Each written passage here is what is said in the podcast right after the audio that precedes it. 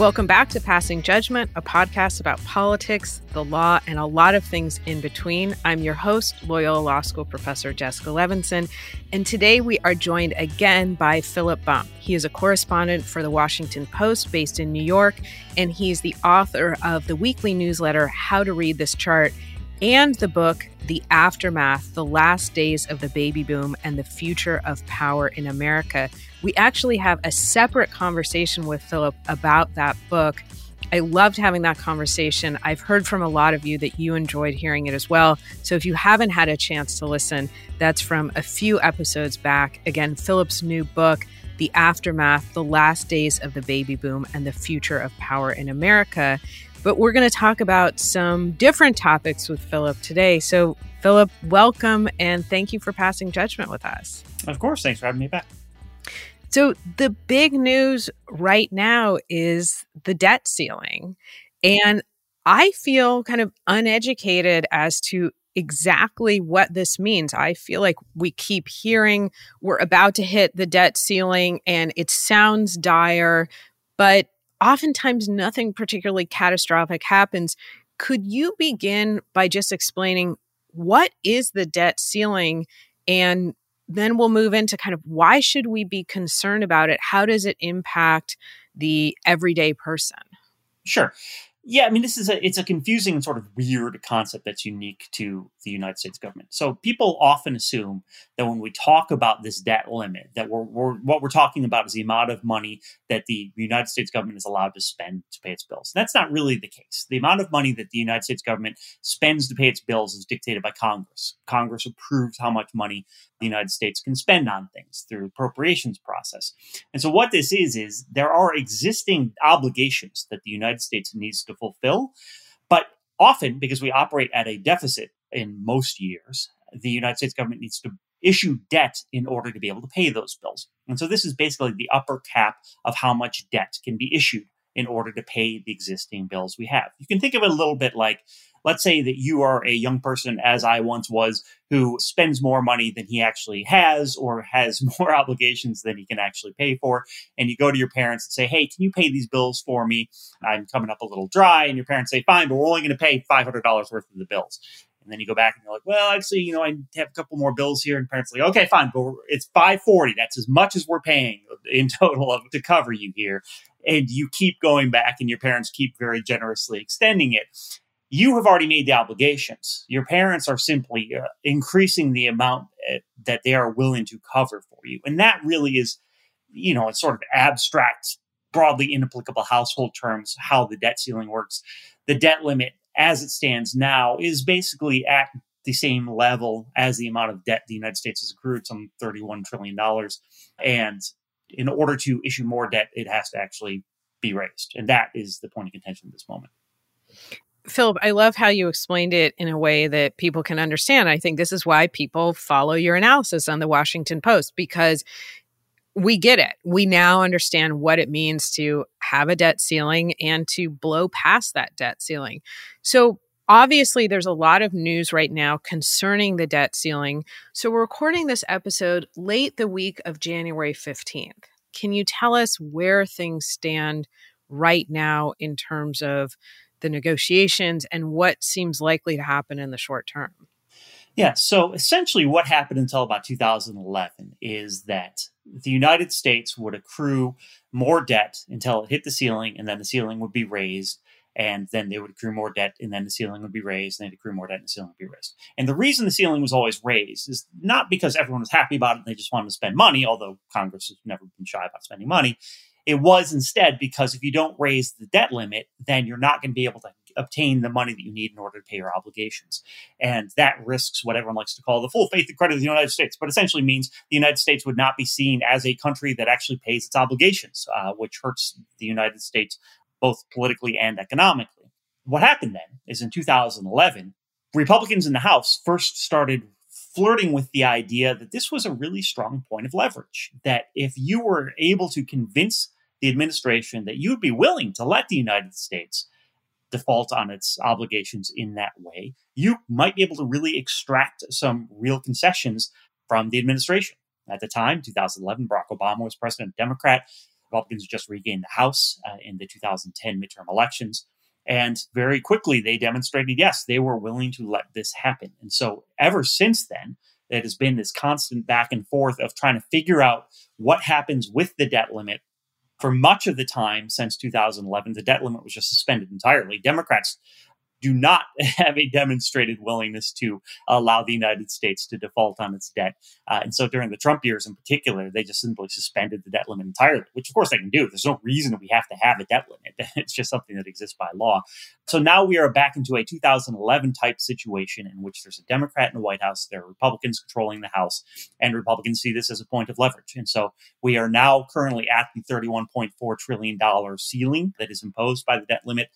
Treasury Secretary Janet Yellen said that the Treasury Department is going to do what is the now familiar term extraordinary measures to, to be able to pay our bills. In the meantime, they're just sort of accounting tricks that are done. Uh, no longer extraordinary because we tend to do them quite regularly because these fights keep coming up. But we only have a certain period of time before the ceiling needs to be raised until the United States will not be able to actually pay its obligations. And now we're in a very familiar pattern of political negotiation which has just begun as we speak, to try and figure out what sorts of concessions might be able to be drawn out, if any, in order to get the debt ceiling raised. Philip, could you walk us through what happens to the everyday person? I don't know sure. who the everyday person is, but what happens to us if the debt ceiling isn't raised. I mean, what does it mean for my daily life, your daily life, the daily lives of the people who are listening? Will we feel that impact? No, it's a it's a good question. You know, this is sort of a broad question about the extent to which the machinations of the federal government affect us on a day to day basis. I, I'm I'm not an economist. It's hard for me to be able to articulate the specific trickle down effects that we might see here. But obviously, the fact that the United States is known as being a country which is good on its obligations helps make sure that we have things like interest rates that are lower than they might otherwise be when we're talking about how the United States conducts its economic activity. We have already seen a large amount of economic instability over the course of the past three years, given the coronavirus pandemic.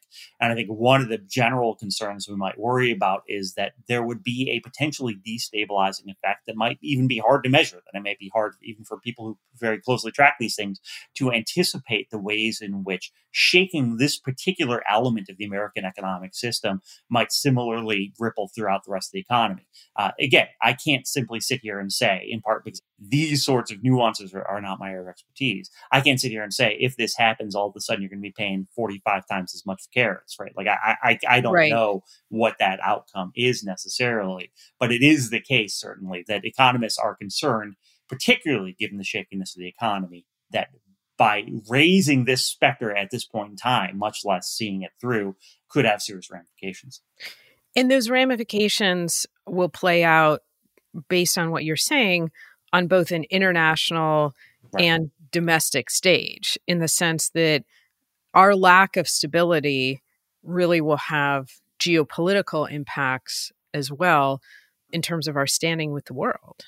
Yeah, I mean, it's important to remember too the United States is in a very robust economic competition, particularly at the moment from you know the rise of, of China as an economic power. There's been a lot of uh, uh, brouhaha over the course of the last decade about the extent to which, or, or the duration at which the United States dollar will be considered the default currency of, of the economic world, of the financial world. You know, things like this threaten that.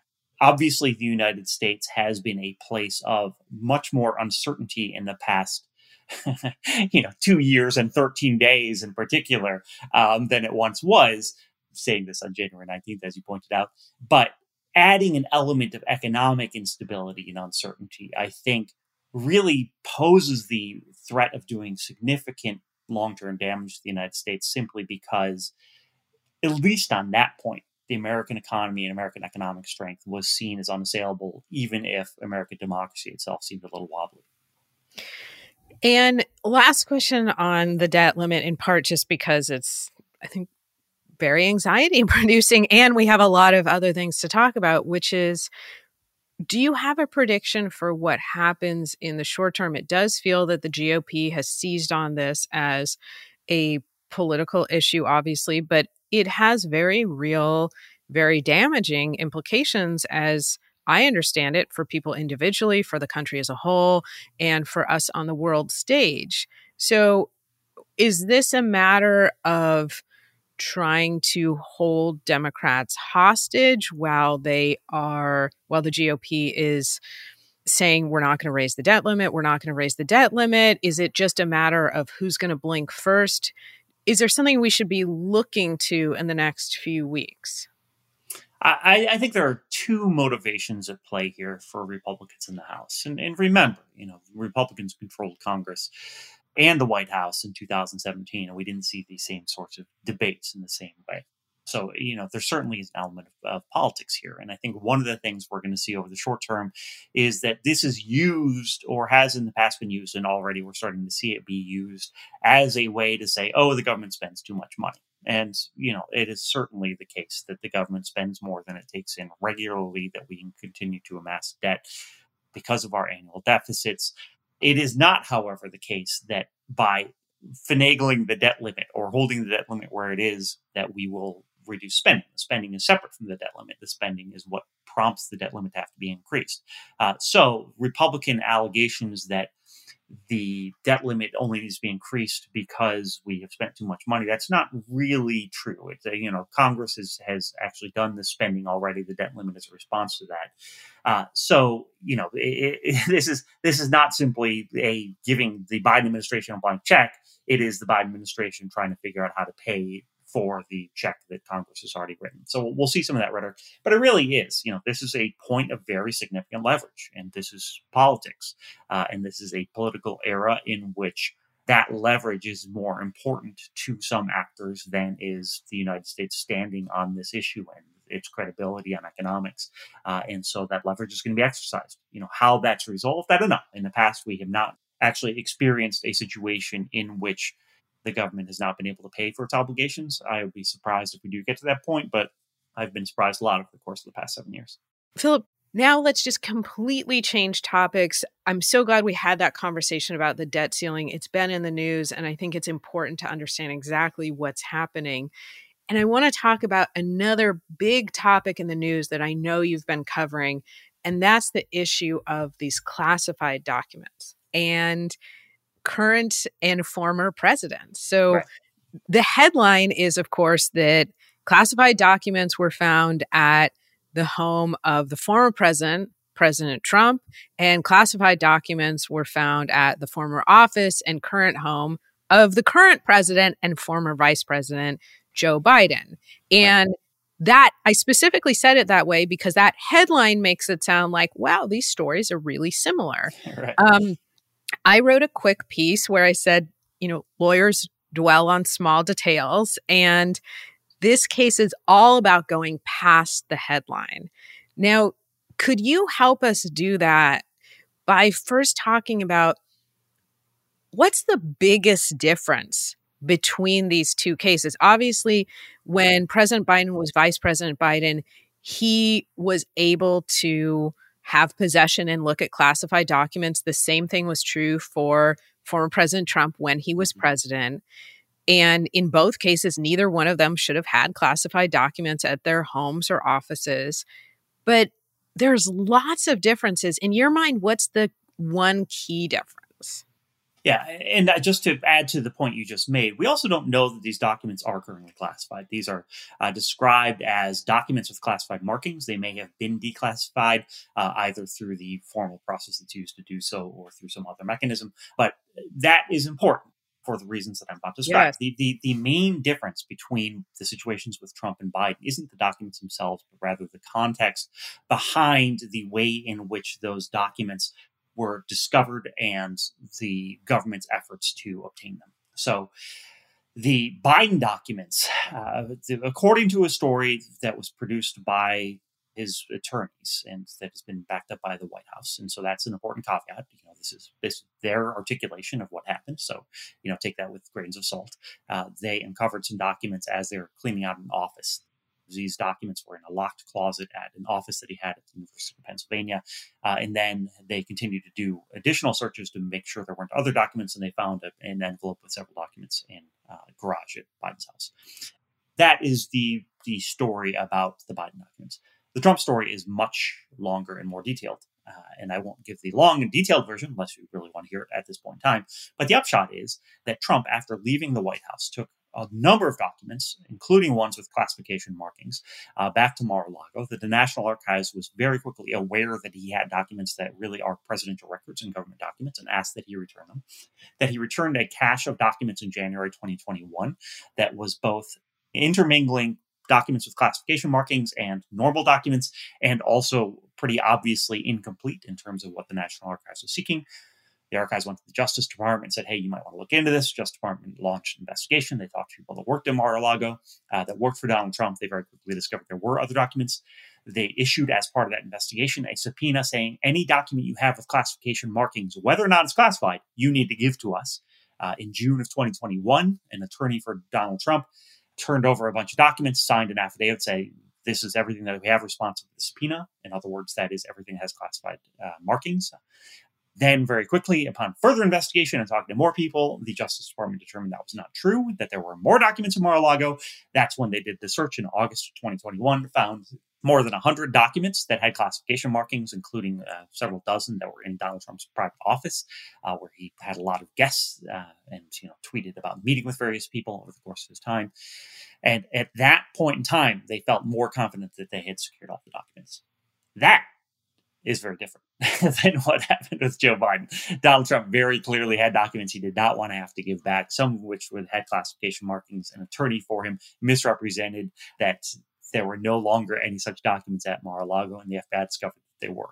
And though, in broad strokes, when you look, and the Washington Post has looked at the times at which people have faced criminal charges for their handling classified documents, it has not been times when they have had a couple that they've uncovered at their house and turned them over. It has instead been when there are a lot of documents that they have not wanted to uh, uh, return to the government, or that the government has had to sort of uh, uh obtain through their own uh, methodology. And that, I think, is a key distinction. I, I promised that wasn't going to be a long, detailed explanation. than it was, so I apologize. I, I misled your your listeners and you. I feel deeply misled. we need the details, right? Sure. I mean, as we said in the beginning, we need to go past the headline. And so the details are really important here.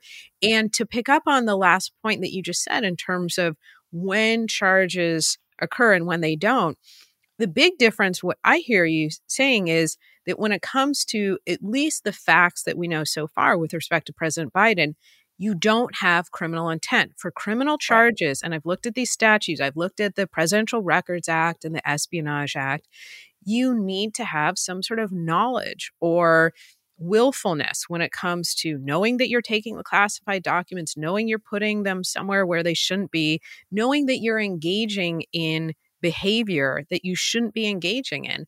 And that at this point is just missing with respect to the story about President Biden, but it's not with respect to right. former President Trump. And Philip, correct me if I'm wrong, but if we think about this in terms of people who still go to libraries and take out library books, mm-hmm. when it comes to President Biden, it seems to me what we have is that he checked out a bunch of library books. He thought he returned them. He found some that he never returned. He called the library immediately. He said, I'm going to bring these books back and I'm going to search the rest of my house to see if there are any more library books that I failed to return. Very different story when it comes to former President Trump, where it looks like he checked out library books, but also maybe took some books that the library doesn't allow you to ever check out, that the library called him and said, We're missing some really important books here, that he failed to respond. He ultimately brought back some of the books. Then he said, No, you have everything. The library thought, No, I don't think we do. Ultimately, the library has to come in and say, We're going to search your house. We really want those books. That seems to me to be so very different. And again, what's missing is that lack of criminal knowledge or intent. And then, Philip, there's also the difference in the sense that one of these people, President Biden, if there was criminal activity, as I understand it, he would be immune from indictment because we have that Department of Justice memo that says you don't indict a sitting president. I think you are right in both broad strokes and specifics with you know a couple of qualifiers. The first is again, the Biden presentation come from the Biden camp. Uh, and I think that's an important caveat. I don't have any reason to suspect that the story is more intricate than the way that you articulated it or the way that they articulate it. Uh, but still, that that's an important qualifier. Uh, I think you're also right about this issue of whether or not Donald Trump was trying to keep these documents for himself. And, you know, I, I don't want to editorialize too much, but it seems pretty obvious that he had a set of documents that he liked to have. There are reports that he was showing documents to people, not necessarily classified documents, but for example, the letters uh, that he had exchanged with Kim Jong un, that he had uh, shown those to people. He liked to have those sorts of mementos and, and uh, uh, uh souvenirs from the time of his presidency, even though those were federal documents. Uh, and I think that that broad pattern of behavior for Trump helps explain why he had, in particular, that clutch of documents that were found in his desk or in his office at Mar-a-Lago, that he had these things that he liked to keep as, as souvenirs and potentially even to show to people. Uh, and that's, you know, again, this was classified documents and a bunch of other documents uh, that were that were considered government property. Um, you're right that I, I, don't think there's any real prospect of Joe Biden facing criminal charges, uh, in part because we don't the two scenarios simply aren't commensurate as we understand them at, the, at this point in time, uh, and that there doesn't appear to be any actual deliberate effort by Joe Biden to have either obtained these documents or try and hide the, to hide the documents you know, so I, I, don't even know that the the much discussed over the course of 2017 to 2021 uh, determination of the Department of Justice that sitting president can't face indictment. I, am not even sure that's you know sort of on the table at this point, uh, just because I don't think that this is you know barring some new revelation that that would even happen were Joe Biden not sitting president of the United States. Absolutely, I think you don't even get there. You don't need to get right. to the point of well, we would think about an indictment, but that Office of Legal Counsel memo. Now, just to belabor the point for a moment, mm-hmm. there are other differences here. It's the number of documents, mm-hmm. and I think the reporting indicates what's actually in those documents because obviously there's different types of classified documents. You correctly pointed out that we don't know for sure when it comes to President Biden that those documents with the classified markings weren't declassified. Right now, right. the reporting is they had classified markings. I'm just been operating under the assumption that they are in fact classified. But right. could you walk us through for a moment? There's a huge difference again in volume and potentially in type. Not all classified documents are the same.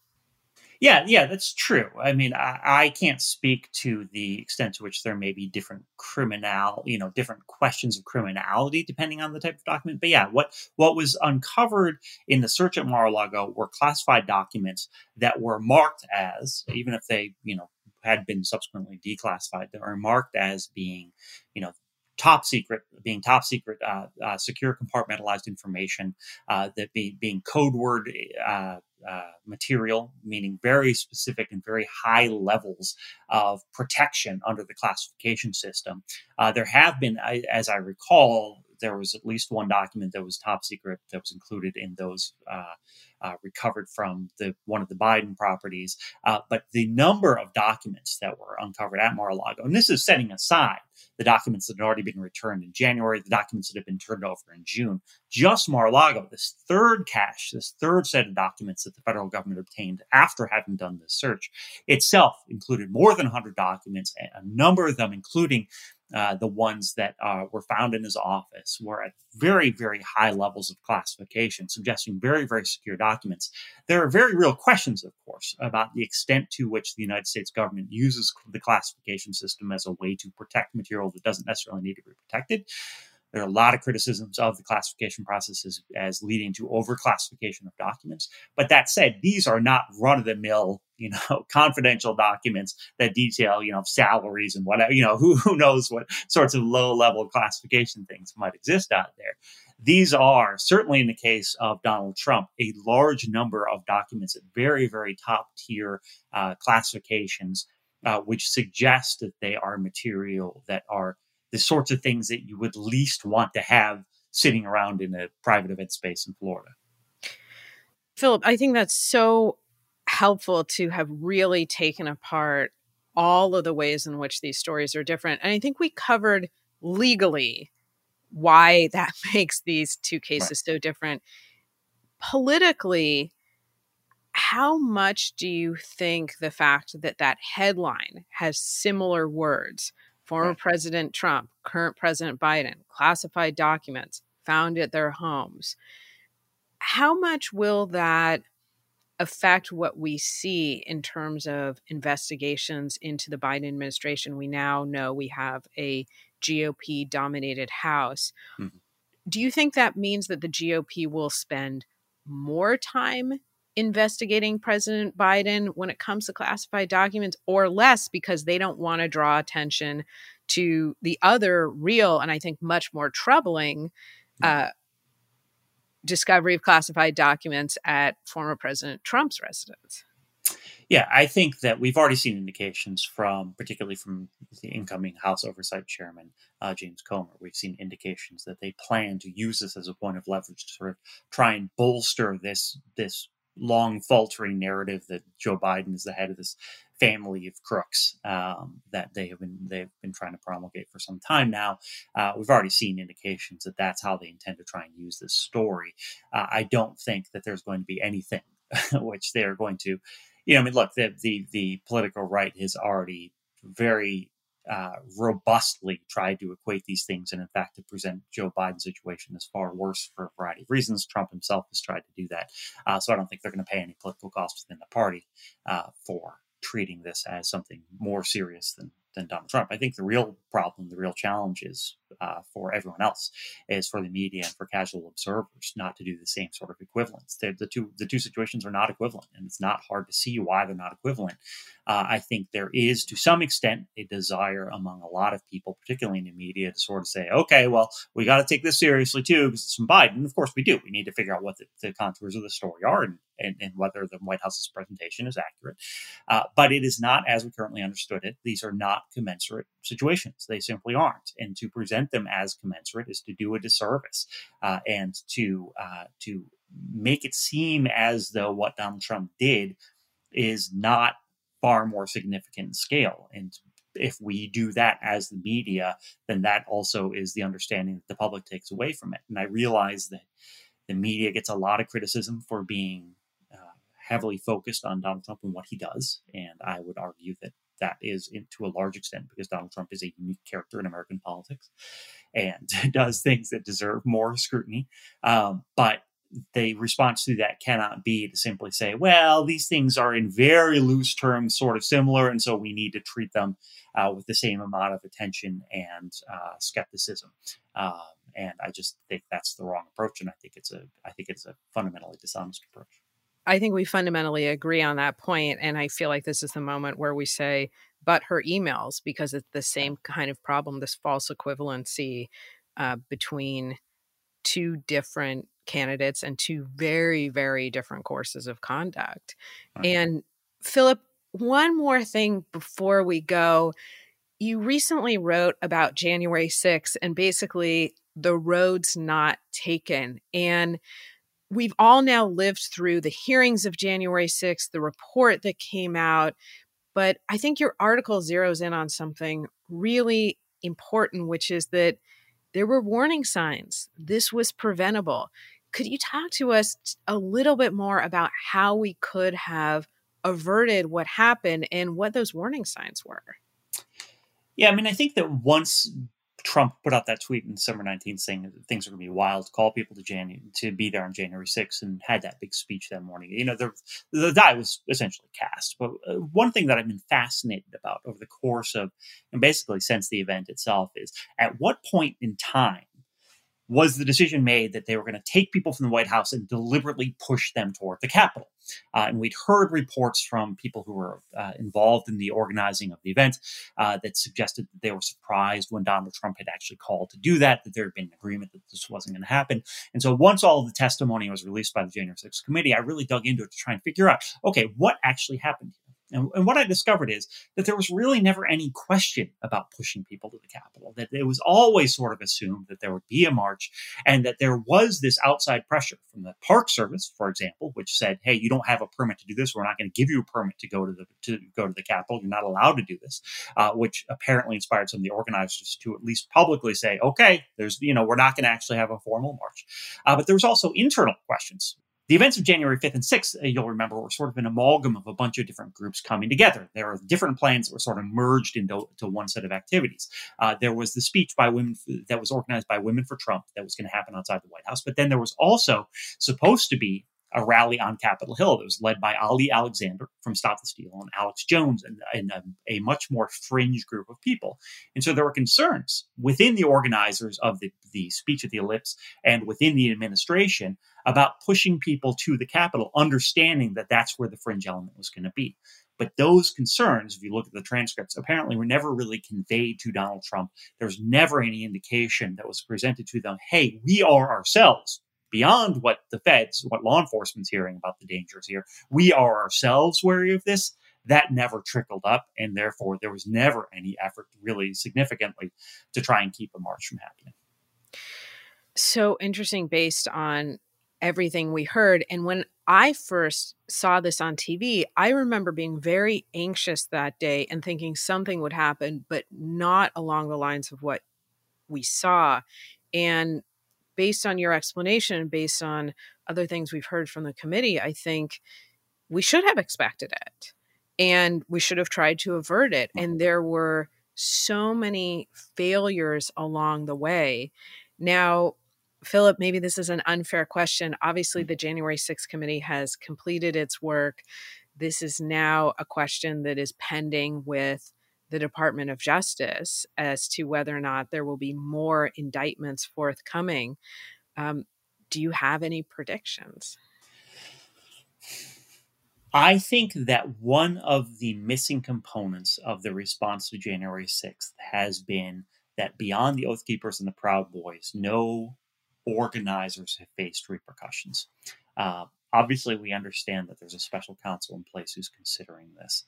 Uh, and uh, it, you know, it, we've all seen uh, a lot of expectations for special counsel uh, yes. activity that have not necessarily borne fruit over the course of the past five years. But um, yeah, I, I mean, I, I, think that we can expect that people who were not necessarily Donald Trump, but you know, for example, John Eastman uh, might potentially face charges.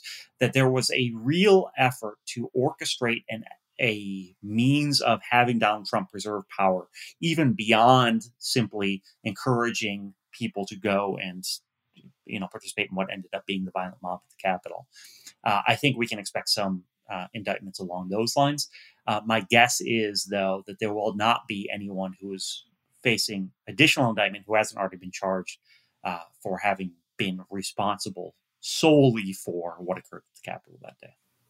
I, I think you're right. We need to look to uh, John Eastman, who, of course, is the former dean of Chapman Law School and was mm-hmm. somebody who acted as a counsel to former President Trump and really provided that roadmap for trying to instigate that scheme of fake electors. And so, obviously, that's something we'll watch. Um, Philip Bump, we covered so much ground here. We talked about the debt ceiling. We talked about classified documents. We talked about the future of demographics in the United States and what Florida means for the future of our country. And we ended with January 6th. We've again covered a lot of territory. Philip Bump of the Washington Post, author of the weekly newsletter How to Read This Chart, and the book The Aftermath The Last Days of the Baby Boom and the Future of Power in America. Thank you so much for your time again. Of course, my pleasure. You can find Philip on social media at pbump. You can also find me across social media at Levinson Jessica. Please, of course, subscribe, rate, and review, and we wish everybody a great day.